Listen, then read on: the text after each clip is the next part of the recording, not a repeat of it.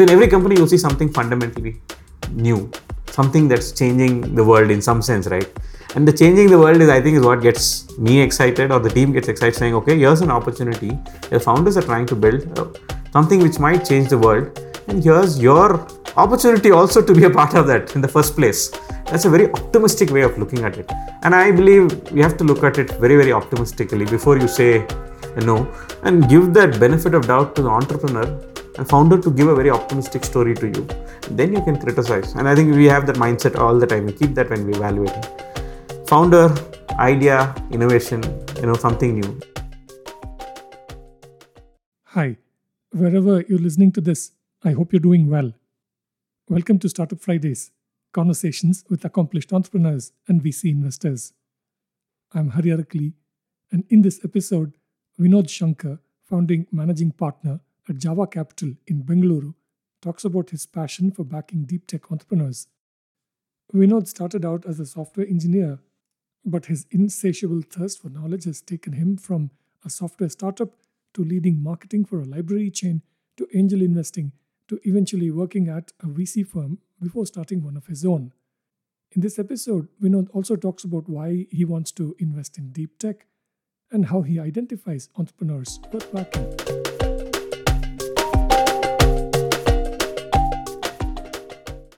So, Vinod, uh, thank you so much for this, con- uh, making time for this conversation. Uh, really appreciate your time. Um, you started your uh, venture firm I think a little bit before COVID really became big or in the middle of COVID. So that uh, I guess itself must have been an interesting experience. Um, before we get to that, uh, for a more general audience, if you could give us a, a quick snapshot about your journey from electronics engineer to VC investor. Uh, and i I see that it's there have been lots of interesting sort of experiences along the way. You can give us a snapshot, we'll go from there. Hey, thanks, Hari, for uh, having me on the podcast. Firstly, I think I've been listening and been a big fan of you know what you've been doing and focusing on, especially on deep tech. You know, very few people do that, and I think appreciate that, and you know for pushing us to do more. You know, in that way. Uh, about me, as you said, right, started. I call myself a Bangalore boy. Uh, studied at Ramaiah in Bangalore, electronics and communication. Passionate techie.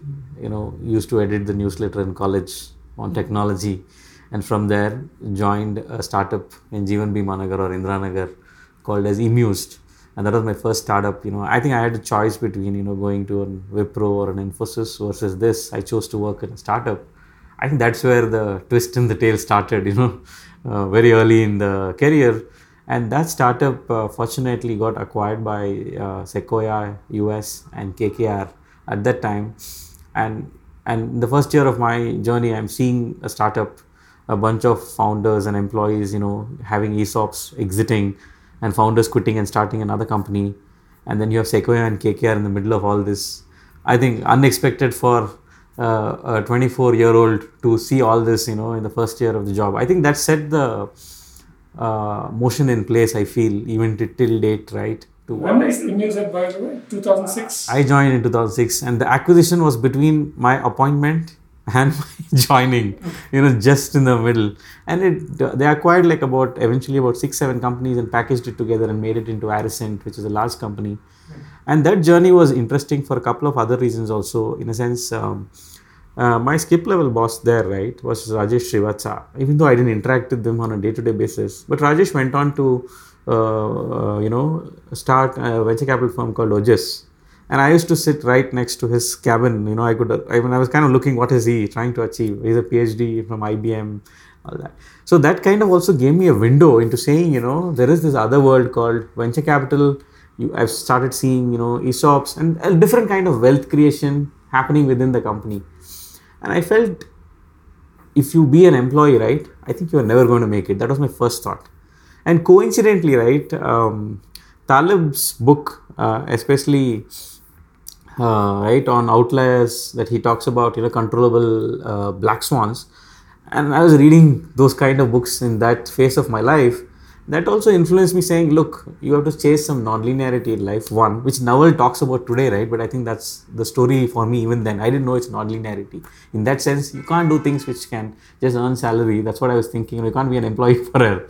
And that put me on the journey to think and observe what's happening in the startup space. And I start. I used to follow all the startup news, be a TechCrunch in the US or Gizmo uh, gadgets uh, in the US. Again, you know, and the CES, a lot of these, you know, was part of my. And also, I was working in mobile telephony, writing codecs, writing, um, you know, uh, processor level stuff, assembly language, hand assembling code to optimize and squeeze every little cycle.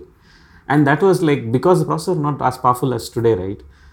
And uh, I luckily had a chance to even work on, you know, neural based algorithms even then today we talk about a lot of AI, right? I mean, we were doing it, but we didn't really, the hype was not there. It was a winter again, still for AI. And today I feel all of this is what really is giving me an edge on, you know, what I do today. My ability to understand technology is way better, I feel. And that mix, right, of having written technology code and passion for doing that is uh, is what brings me to this journey, I think, you know, to do deep technology investments today.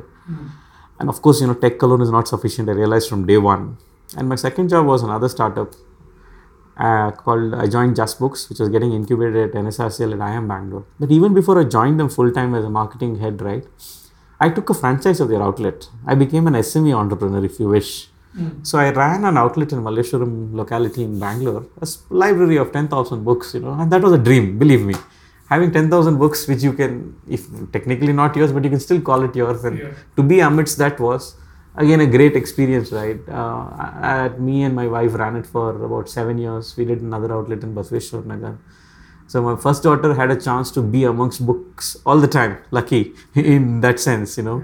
Uh, and and I, I was amongst books, meeting authors, talking to people, everything. You know, and that's when the Chetan Bhagat wave also was happening. And that's a great experience for me to learn uh, how to run an organization, recruit people, manage people, do marketing. I learned business. Let me put it that way, right? Business and marketing. So I had technology. Now I have business development for another five years. That journey, Hari, again, you know, sometimes, you know, non-linearity I call, right? It's not necessarily in wealth, is the realization for me. The first realization was nonlinearity in the first job in technology learning. The second realization was not about just creating wealth. Knowledge is another nonlinearity. The second job was like a startup job. You know, you were managing everything. You had pay cards. You had to revive the company. You know, a couple of times. And I was very close to working with the founders. That gave me a sense that startup is not easy. First thing, and if you do need to do that, right, you need a little bit of a iron will to do that. And that five years of journey taught me anything more than that. And funny, funny things happened in that journey also. I would say, right? Flipkart was selling books. We were renting books, and we were doing more deliveries than anybody at one point in time in Bangalore. But of course, the paths eventually, you know, diverge and way where Just Books is and today, right? I keep reminiscing about those uh, uh, points in life. yeah, me and my wife were among the sort of loyal customers of Just Books right up until the point that they closed. And we used to regularly go to the Frazer Town one. Ah, very and, uh, nice. Uh, used to take our little son as well. Yeah. Um, yeah, actually, it was for us. It's quite sad that it uh, closed up. It was an experience that we used to really look forward to every week, and it was a great model. It's sad that it didn't take off. Take yeah, off. Yeah. I don't know. Maybe it was ahead of its time. So I guess it's ahead of its time, and some people, you know, typically think, you know, a domination of technology will also remove physical aspects. For example, people used to ask me this constant question: You're doing just books, you're marketing it. Oh, ebooks is coming. Amazon's coming. 2012, 13. I think ebooks was pretty much in the wave. I had a Kindle also myself. Mm. But my answer was very simple. I think that holds even today, right? You can have ebooks also. You will have physical books also today, right, I have pretty much switched to physical for some time now. Mm. One probably because the Kindle got damaged, but I think you can switch between the two. There is no issue. It's like, you know, both will exist. Television continues to exist just because we have streaming services doesn't mean we have stopped watching cable television right it's continuing to exist i think there's a balance which kind of gets ends up today both are doing really well the, the physical publishing world also is fine the e- ebook version also is still fine. I think the same journeys you could see in my other stories also. I've seen that you know parallels. So JustBooks was an amazing time where I compounded knowledge, learned a lot of stuff, stepped out, and parallelly I was angel investing also. Hari, that is a story. Uh, reason I angel investing is again simply I was chasing nonlinearity again. Uh, and I want to get into venture. I was also setting up slowly myself since 2008 after seeing Rajesh, how do I get to venture? You know, and that path is to do some startups, understand startups, become an operator. I didn't want to jump into venture straight away saying, you know, I want to invest in these companies. So I angel invested first. I did about five, com- five or six companies in India, bunch of maybe about 15, 16 companies in the US. I was just learning. What kind of companies? Tech companies. Mm-hmm. Nothing. You know, I, I love retail and consumer. I understand that. When I say tech, consumer retail, consumer tech companies also. I did Daily Ninja, for example. I was one of the earlier investors in Trell, uh, Cardback, bunch of companies, you know, very early in the day. To 2013, you know, you could count the angel investors uh, by sitting in the number of table here in Bangalore. So I was trying to experiment and play that game in 2013. And that has eventually led me to uh, at uh, Kalari. Uh, and that was again a phenomenal experience uh, to get uh, opening into a full-fledged venture capital firm and observe what was happening there and seeing it uh, go through that journey right in like four years uh, was a phenomenal learning for me again uh, at Kalari. And I think I was looking to start something on my own. That was very clear for me. So I think that journey helped me to set up what I do today and we decided to start like you're asking about covid right? We decided to start just before covid. We didn't know covid's hitting. I decided in december that me karthik bhargavi you know got together and said we've known each other for long for five years. We said we should do this at some point. And we said let's do this. December we decided. And december january you know china has the first wave and by february we are all working from home. So i mean the options on was you know should we abandon starting it in covid or continue with it right I, I, I think I generally believe that once you move ahead, right, you just continue and some things would fall in place. So we said, let's go ahead. Uh, by then, I had put in my papers at Kalari also. And uh, by the time I quit, it was April. And uh, we started this in May 2020. Uh, we were pretty much in the middle of uh, COVID, you know. And uh, how do you raise money? It was a massive challenge for us because we had nothing, you know, we just had a Java website created so that's where we started uh, Java. Uh, Who are some of your earliest LPs? Um, so in the first fund, right, it's a pre-fund I call it. This is the second fund that I have. In the first fund, uh, uh, most of my LPs, right, were typically my uh, friends mm.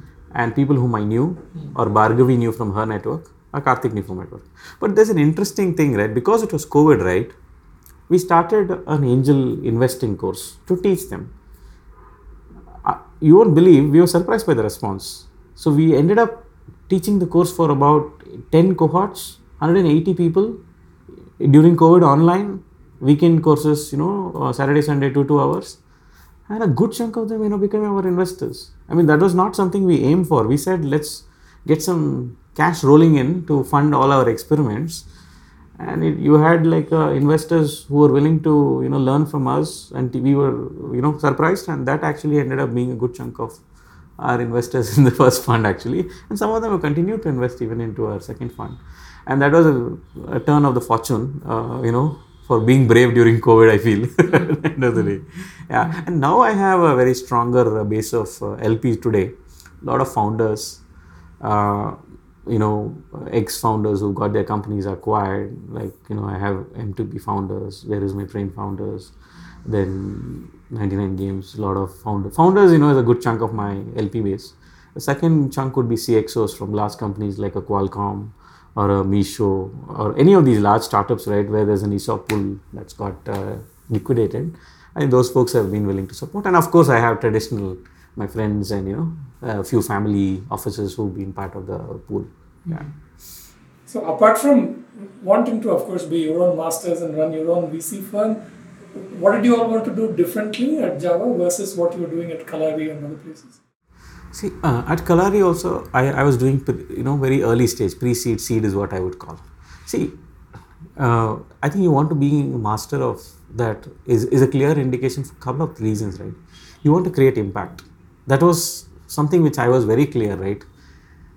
I'll give you an example. For example, you may have a very strong conviction that you know X works like this or this company is good, and you want to put your skin in the game and make that call and decision, right? I think that is one real reason you know for me to wanting to do this because I felt that I was in the right place at the right time, but I, I needed to make those decisions, you know, for them to see real value. And Java is an expression of that for me to create that impact in the ecosystem. That's one. Definitely, wealth creation is there. You know, I don't despise uh, wealth or capital. You know, I think you know that's part of the process, and we want to create wealth for ourselves, to our investors, and to the to our employees. I think that's very clear. Wealth is part of the aim objective for us and uh, use our expertise to create that and and how did we arrive at what we do today right if you look at the first uh, fund that we did right slightly more agnostic given that i come from a technology background bhargavi comes from a strong finance and a consumer background and karthik's from a healthcare and an investing background just like me he was also with kalari. So we were open to all these three areas consumer deep technologies health and fintech. That's what we were doing in the first fund but the more and more we worked on companies, right, we realized it's better to focus on a fewer areas where people would be, you know, looking at us, and it also creates our ability to, you know, right to win, you know, in some of these situations. So in the second one, we kind of, you know, figured what's going, what's happening, what's the market situation, and we changed us accordingly, and we focused on only two things today, right? Or rather, three sectors, I would say. One is deep technologies, climate and sustainability, and B2B. And all of this underlying story is that there has to be IP here. I mean, if there is no strong IP and moats, right, that's deep technology for us. You see an umbrella of IP and technology creation in these three areas, that's where we are very, very interested. And that created a nice niche for ourselves. I think today, I, I think, uh, honestly, I think, you know, people look up and see, you know, how many deep tech investors are there in the country. I think we would be one of the players you know people look up to at least i think i think that's a i am i'm happy about that you know we found some uh, place and niche that you know people recognize for what we've done and i think that's the story we would continue to pursue hmm. i want to ask you more about deep tech but before that can you just for a more general audience just give us a broad overview of uh, java capital through the pre-fund and the latest fund how much money have you all raised how many companies have you invested in Absolutely. So the first fund uh, or the pre-fund that I call it as right uh, is a vintage uh, 2020. Uh, we've deployed about uh, four million dollars uh, in 23 companies, um, and we've had about 13 up rounds in those 23 companies. Includes the likes of Agnikul, ePlane, Schindler, Metal, Codingal, Logistify, Warehouse. All these are uh, you know significantly uh, you know they've broken out and uh, did really well for us so far. Uh, that was the first one deployed till 2022 mid. Then we have a SEBI regulated uh, second fund which is our own vehicle now. Uh, this is what we call as you know fund two. fund two is a 10 million dollar fund. We've already deployed in five companies and we've also done crossover investments into well performing companies of the fund one from this fund about four more companies. So technically about nine companies in this uh, we intend to do uh, about 20 companies 15 to 20 companies including the crossovers that we're doing. And that's largely our strategy. We should finish our deployment by mid of uh, early next year mid to early to mid next year that's that's the story on the fund direction. In the second fund, if you see, we've uh, done companies like um, uh, AuditQ, um, uh, Okilo Aerospace, Urja Energy. Again, deep tech, B2B, and that's a strong uh, focus, uh, very clearly articulated here. Yeah. I, I want to ask you more about uh, the, the, deep tech aspect itself. Uh, just want to capture quickly the roughly the dates. the second fund, when did you sort of formally launch it?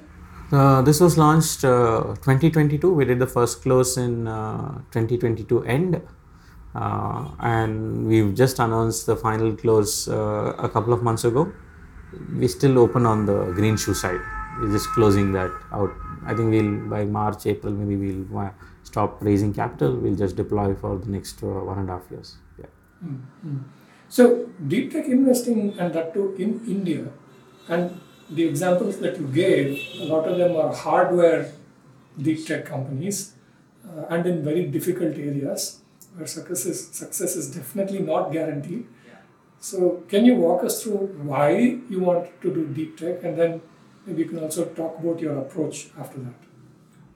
No, I think why we wanted to do deep tech, right? Like even I was telling you that earlier, right? My first job, I had spent a lot of time researching algorithms. So that streak of deep tech was there in me. Two, even at my previous uh, role, right? I was looking at deep tech and SaaS very closely, including the likes of the companies. Some of them I've invested, right? I've looked at them very closely. And deep tech has an interesting other flavor apart from any other companies that it's not easy to evaluate. For every company, right, you have to spend a lot of time.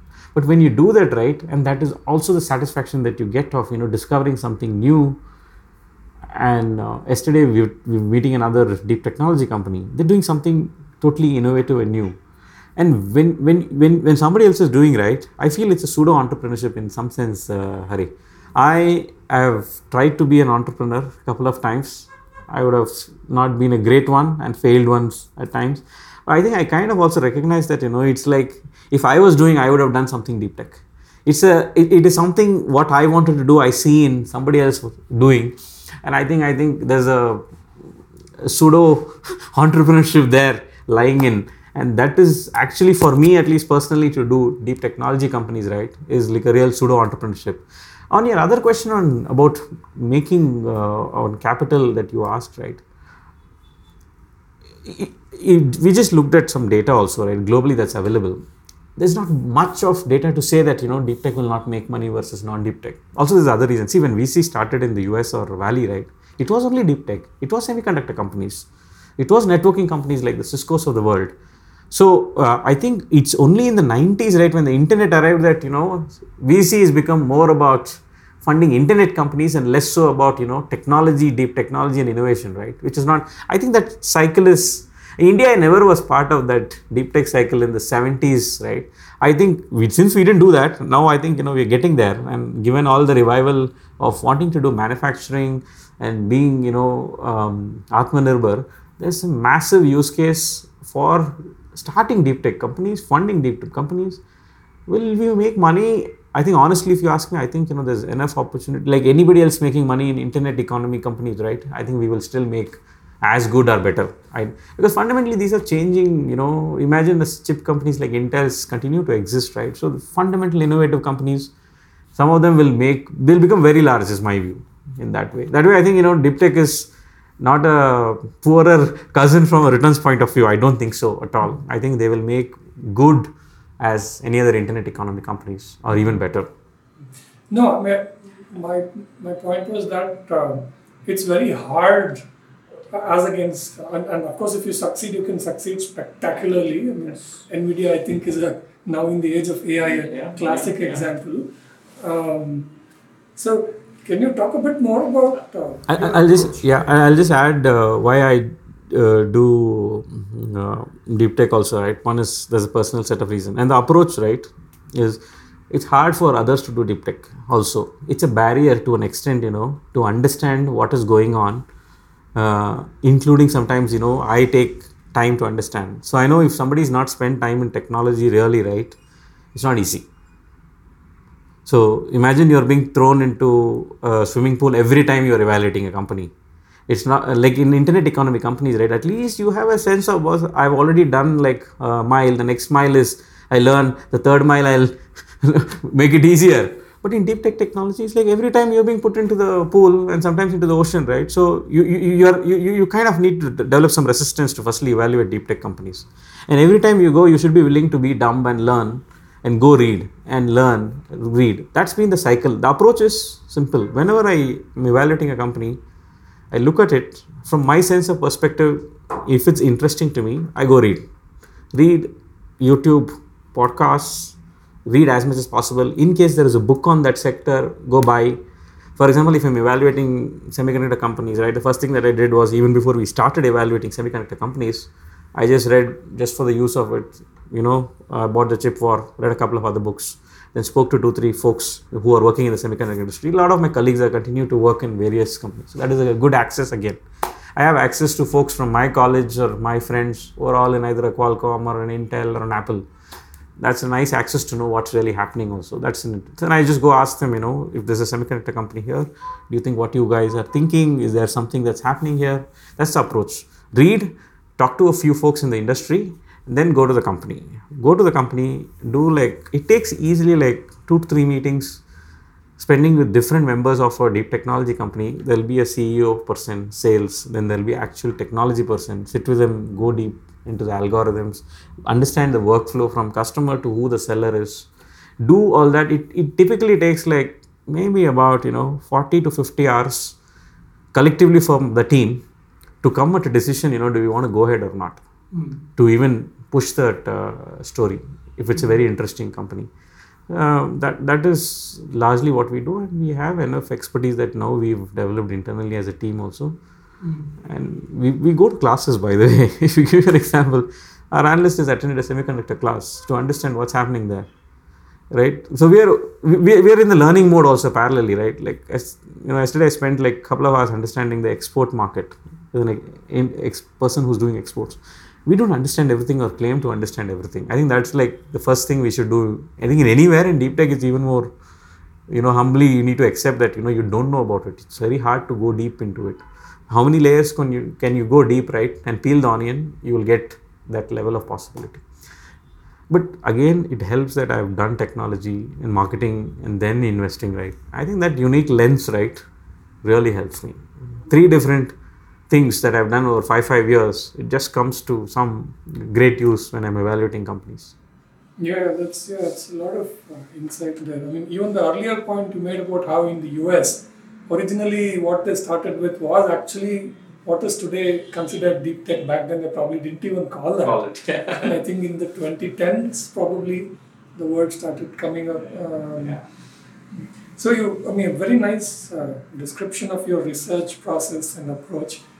Can you take that to the next level and talk about what are some of the things that kind of need to stand out when you look at a start, startup, when you look at a founder, those check boxes which allows you to say, okay, I'm going to invest in this deep tech company?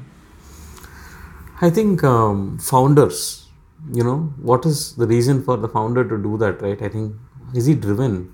there has to be some story behind you know somebody doing a deep tech company hari you take Agnikul's founder you know again india goes to the us does industrial engineering then does aeronautical engineering quits the course writes to somebody in iit madras finds a professor here saying i want to do this right i think there's like a lot of persistence and tenacity and i think that we need to identify in our founders you know who are trying to do deep tech if that's not there right I am going to be very little. You know, first first characteristic to do that story.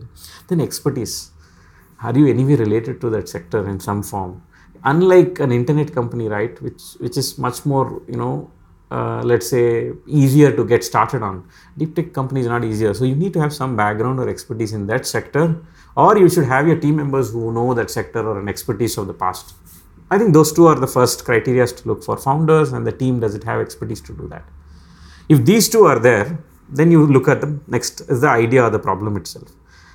And there has to be some innovation. Let's be honest about it, right? I think if there is no fundamentally new thing in deep tech, right? What's the point in deep technology there, right? You have to innovate something new, some new thing which is different. See, it could be an incremental innovation or it could be like a 10x delta, but have you at least thought on those lines is really important, right?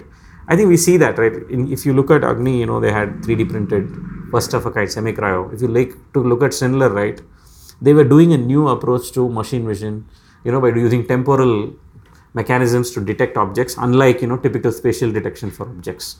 Uh, and if you look at uh, somebody like an Urja, right, energy, the battery pack is getting simulated, what with the state of the art, you know, using AI ML algorithms. That way you'll know can a thermal runaway happen so that expertise comes because all the three founders have done that physics-based simulation for some other companies. Now to replicate that for this company with added advantages of today's the AI/ML is a story there. So in every company you'll see something fundamentally new, something that's changing the world in some sense, right?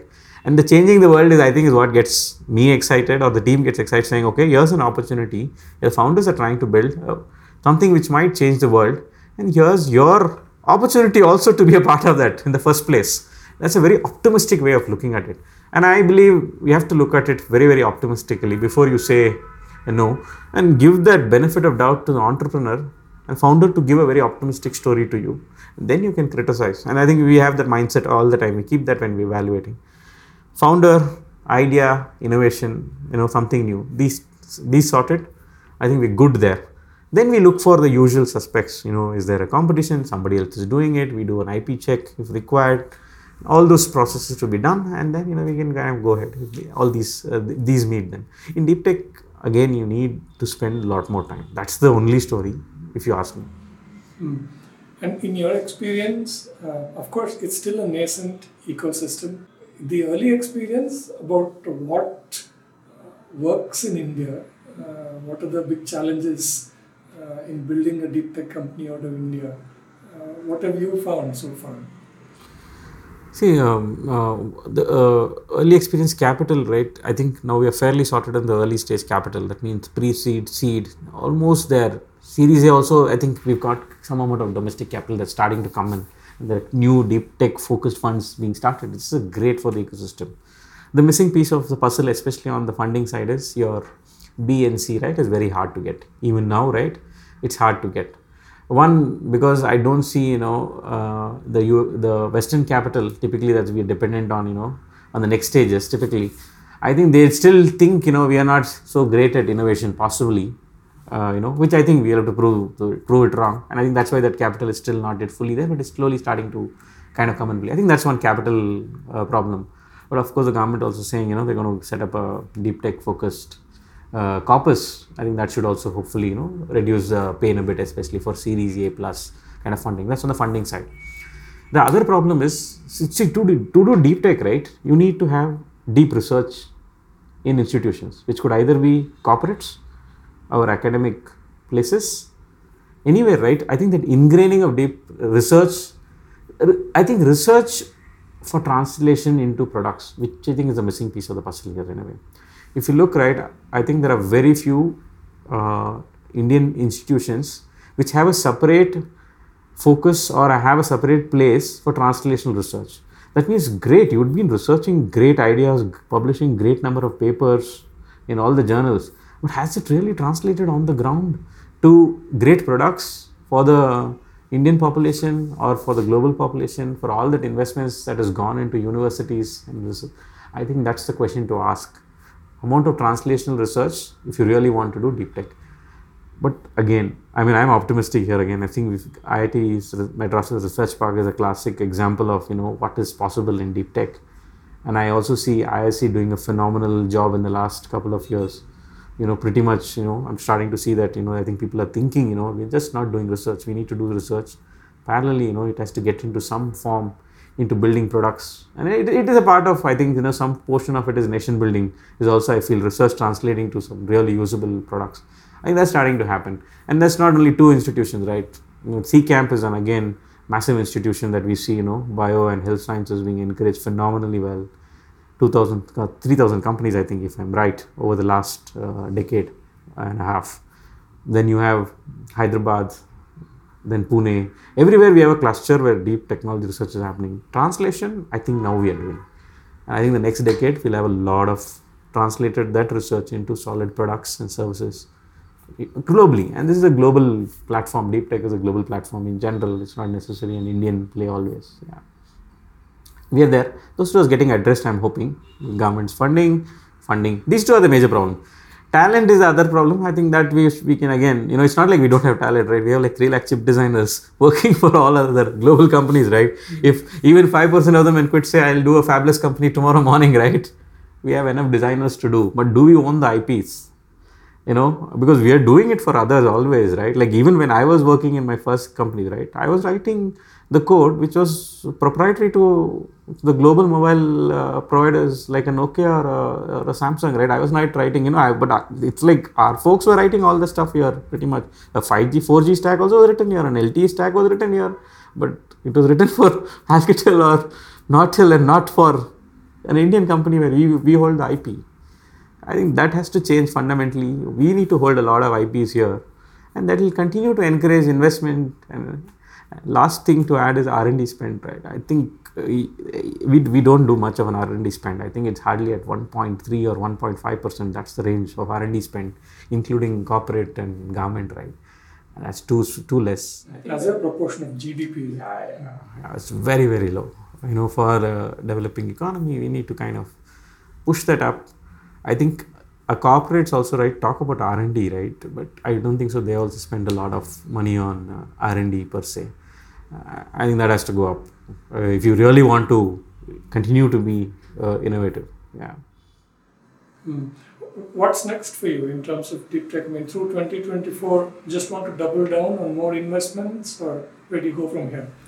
2024 is looking very exciting. Uh, my, my prediction is you would uh, see a lot of non deep tech folks starting to do deep tech.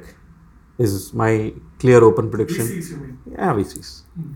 I'm saying VCs would extend themselves to doing deep tech, who've not done deep tech in the past uh, decade or past five, six years, also, right? Will want to jump onto the deep tech bandwagon, which is good. So it's going to get a lot more competitive deep tech itself, which is again a good sign uh, in a way. Uh, that's my trend, at least on the deep tech uh, reading, and and it's happening for two, two, three reasons. I think you know, one, the the progress on Gen AI and you know on the LLMs, right, Mm. is created a vacuum for just funding. You know, you can't fund a pure SaaS uh, or a workflow software, right? So that that's like kind of got ho- held up there. So you have enough capital, but what is the place where you can invest where there's a physical manifestation now, or a strong protection for your investment, which is either an IP or a physical manifestation of the product, which is a hardware. So I think VCs will go towards that physical manifestation with hardware and IPs at one side of the story, or you know they'll look for consumer internet and consumer brands because that's also some physical manifestation where you know it's not LLM is not going to you know push these two out of the story. So that will continue to happen. That is a good, you will have enough money coming towards uh, deep tech companies, and um, that I'm holding as a prediction since like last three months, saying I think 2024 is going to see a lot of deep tech investments than we've ever seen in the last half a decade uh, in 2024. And the momentum of deal making is also going up. I think at our stage, I'm like at a I'm doing at a frenzied pace. Looks like compared to last year, right? I'm already like committed to two more term sheets, and I'm pretty close to a couple more uh, in the stages. That's like just four weeks into January. I'm saying this, right? Everything happened in Jan. Pretty much all this happened in Jan from the first conversation. You know, maybe a little bit in December, but I'm out there like probably doing four more deals in this first uh, quarter. And I'm, I'm, I said I will finish my entire deployment next year. Maybe it'll happen even quicker, is my assumption, given the pace at which deep tech I'm also starting to compete with a lot more players now than the past.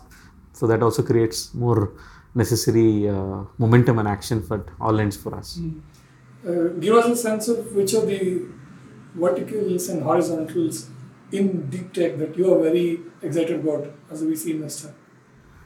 See, I think um, I call every company a sector in deep tech. That's what I call, you know, deep tech, right? Uh, but to get to that, still right. I think semiconductors in the fabless, uh, you know, creating IP space. I think there's a lot of action that's coming through. But uh, one is you could create replacements for what's happening in other countries. You know, that's a, still a, uh, in other companies largely, right? You're creating the same thing, but you're doing it. IP is based in India. That's one way of semiconductor.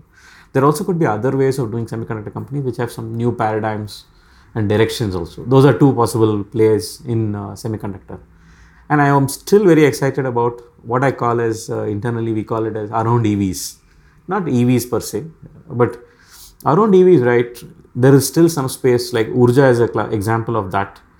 Um, for example, grid infrastructure for uh, uh, and how do you build intelligence on the grid infrastructure, right? Because the more EVs comes into play, right, your grid will not be stable.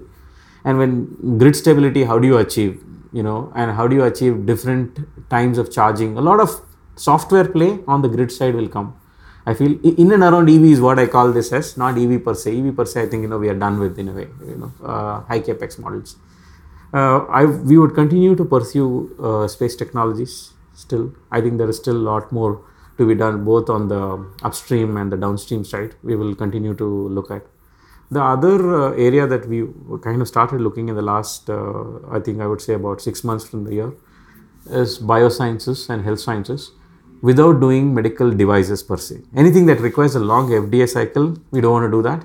But anything which is uh, enabling software Uh, accelerating what's happening in healthcare, right? I think that's that we are keen on. So that's we've done a couple of companies like Helium in the past, which which does kidney progresses using AI imaging, but that area is something still. Again, that's a deep technology IP play. It could be tools for diagnosis, tools for accelerating drug discovery, tools for building new discoveries of materials. I mean, today, right, you probably can put the machine to work to discover molecules quicker than ever it was possible by doing it by in a lab and a wet lab process, right? I think those are areas to really keep an eye for, uh, if you ask.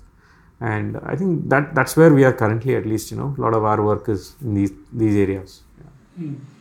In semiconductor, I mean, some of the uh, examples that you were probably thinking about when you're talking about fabless and building it in India, um, companies like Incore and Mindgrove. To your mind, what are the challenges that they face? No, I think uh, we've not done that before. That's going to be like the first challenge most of us are going to face. You know, once one or two have done, but we've had past some examples like you've had Cosmic Circuits you know, in 2007 that got acquired. We've had in, Insilica. These are not known names. In Insilica was a semiconductor company, IP semiconductor company.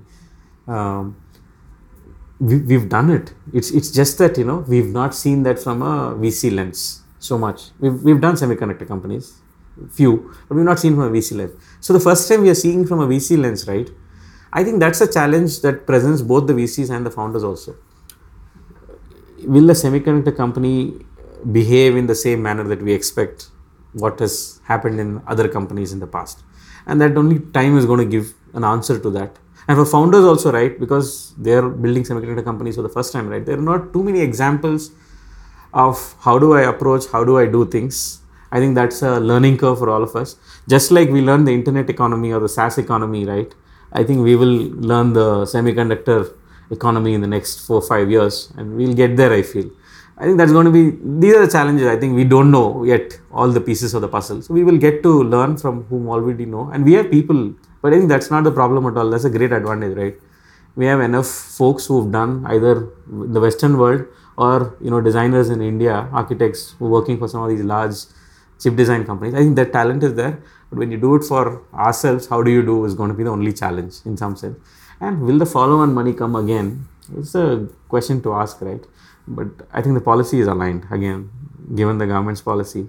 And that is also the reason I think you know I think policy is also driving some of the investment strategies of firms, uh, Hari. We should be honest about it, right? There is a policy push if, if they're encouraging investments in semicon, right? It means there's a nice encouragement. Then you go along with that, the boat, and you know play that. You know it might still work as long as it's aligned with what you're thinking. And I think that's what's happening on the semicon side. The space side also was a classic case of that. The government's policy coming in and taking everybody higher up I think we should also be lucky. and and I think we didn't influence everybody didn't sit and influence policy, right? So for deep tech, right, policy is also needed, you know, directionally to see, you know, can we do this X, Y, Z. I think the policy is currently in the right place or directionally in the right place. So it's kind of creating that thing. So policy is not yet challenging for anyone yet. So it's like at least it's in the right place. And if new technologies come, and if the policies come ahead or in time, right, I think that also encourage us to what's the next new thing. See, LLM, we feel like we've got left out of the wave, right? We, we should we should actually think, you know, why couldn't we be there ahead of that game? In a way, we, we've been left out in some sense, right? We've been left out only. So semiconductor, we've been left out for long ago. We're just trying to make a comeback here. So in the LLM game, will we be left out? I think currently we are not in the top of the game, right? Everybody has put France to the Middle East as a a significant yeah. model that's working, but our models are still getting. We need a hundred servants. Yeah, yeah, correct. Yeah. Uh, just to stay on the semiconductor topic a little longer, what is your assessment of, uh, you know,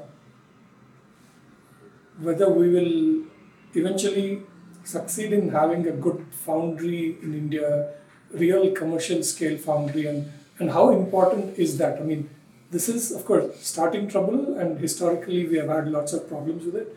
But now it feels like there's something that we really need to do. Is that correct? And if it happens, do you think we'll get there? Look, uh, to do a state of the art foundry, I don't think so. We are like anywhere near, right? Like Yeah. from a technology point of view, I think nobody is going to give us all the technology. So it's it's not, it's not I think we are. Let's let me put it uh, in an analogical way, right? I think we are at uh, in uh, as a LKG or like let's say first standard of the semiconductor possibilities that exist, right? The easiest strength that we have today, the strength we have is we have designers, we have enough knowledge about how to design a chip. When we talk about foundry, right, to put a state of the art foundry at like the nanometers that uh, TSMCs or anybody else is thinking, right, that requires hundreds of billions of dollars. I think today only the government can do in a way. And first, putting so much money and making sure you get everything, all the technologies that's required in one place, right? It's not easy because it's pretty much controlled, right? You have ASML that's controlled. There are pieces of technology which is controlled by the Western markets that's only available to a few players. So imagine if tomorrow we go and say, boss, I, I, I have the money, can you give all the tech? Will they give us the question to ask? They may not give. So what we are getting is like very, very maybe we'll get to some smaller 45 nanometer or all that. We'll start somewhere there. It'll take us like a decade i think to get there. I don't think so we'll sit and we'll be able to develop everything from scratch right? You can't develop like a lithography that's been happening for like three four decades right? Overnight you can't develop. You'll have to buy and you know slowly develop other strengths which they need to depend on us. I think today that's the design. But the point is design is like easy movement no you can't hold on to uh, so everybody's sitting in india and that's the strength right? That means we should have all the ips with ourselves. And then you know if you can sell the ip to apple you sell the ip to any consumer device maker right? Sell the ip right? Could be the strength for us right? Uh, but do the fab that because of strategic reasons if you ask me right? Just have something you know as a backup possibility so that others don't. It's, it's like a national strategic reasons for it. To have a fab and capable of producing but if not the latest at least you know two generations before that for the strategic reasons. By the time we figure it'll be a decade or more for us to I, I don't know if we'll still be like getting there. And i'm not, I'm i'm not being very optimistic on only on that one you know. Our ability to get to state of art uh, foundries i have my own doubts. That still is a lingering doubt but we can do the others. Do everything else that we are capable of in a way yeah. Hmm. Okay. Uh, I, I wanted to pick one or two examples from your portfolio that's already there and uh, uh, just talk about bit more about it. Um, I mean, companies like ePlane uh, and even Sindler, these are some companies that I've tracked, and I know that because of, like you said, they have actually managed to break out of the initial phase of struggling with the product development and are now closer to commercialization. Certainly, Sindler is, Yeah. and ePlane may not be too far from it. Uh, some of the others. Uh, Oculo Aerospace is a company I want to know more about. How did you stumble upon them? What's the story there? So Akilo is uh, Bhargavi, my partner, stumbled upon. Uh, the founder, right? Uh, he's a good friend of ours from the past. Uh, so, so he said, you know, I'm building, you know, uh, a drone version, a long endurance version. So typically, most of the drones that you see that's being used, right? They don't have a battery life of more than you know 45 minutes. So you need to use it like 45 minutes then replace the battery again put it back especially that was a classic you know problem in drones except for the defense drones which have if they are fueled you know you get long endurance but still not battery powered. You know battery powered drones there are very few players in a way right? So getting long endurance is critical especially for defense monitoring and all those cases.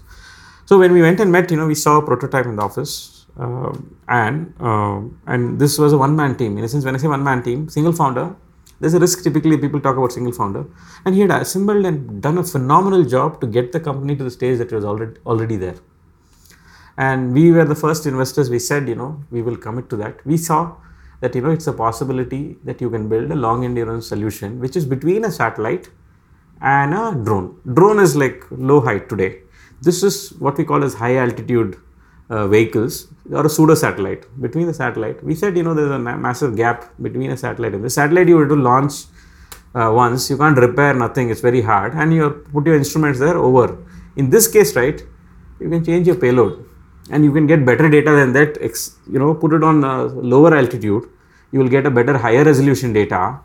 And if you can get this to a 24 hour to 36 hour which is the goal uh, and you are in a great situation right you do that and in and it is solar powered that means it's getting charged as it flies So if it gets to a stable state, right, you can leave it up there. That's the long-term vision. So instead of launching a satellite, you know, to take imagery, I'll just drone, launch this drone and allow it to loiter in a particular area and take all the data that I want to capture and bring it back and change the payload again. And if there's a repair in it, I can repair it also. So it could be a solution for. So you have large satellites, and this decade has been about small satellites.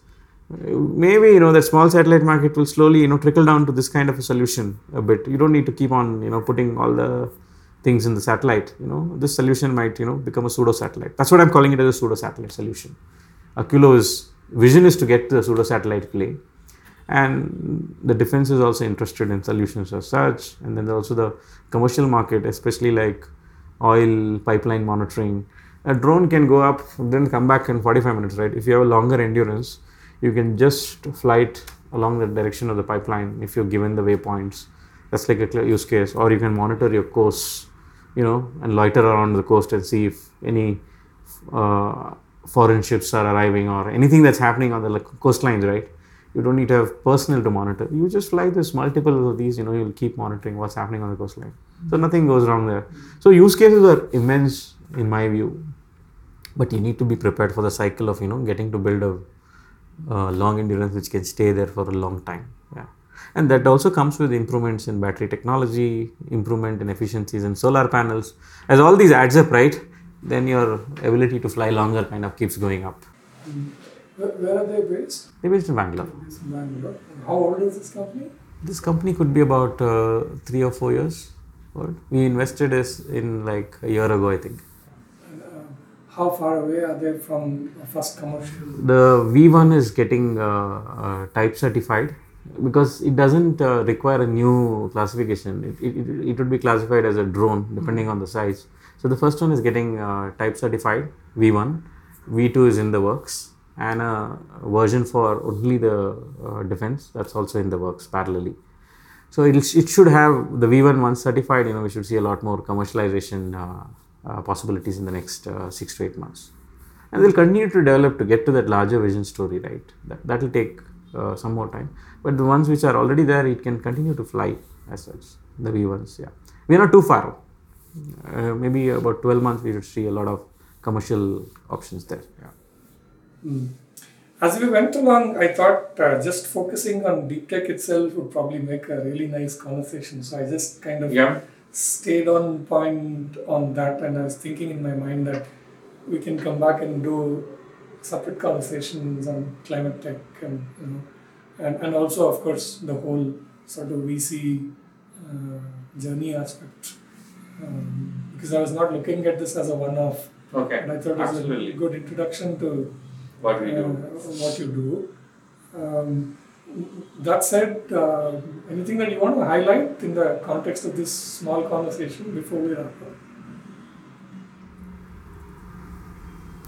No, I think um, there. Um, uh, the, the, the, the only thing uh, I've been thinking, right?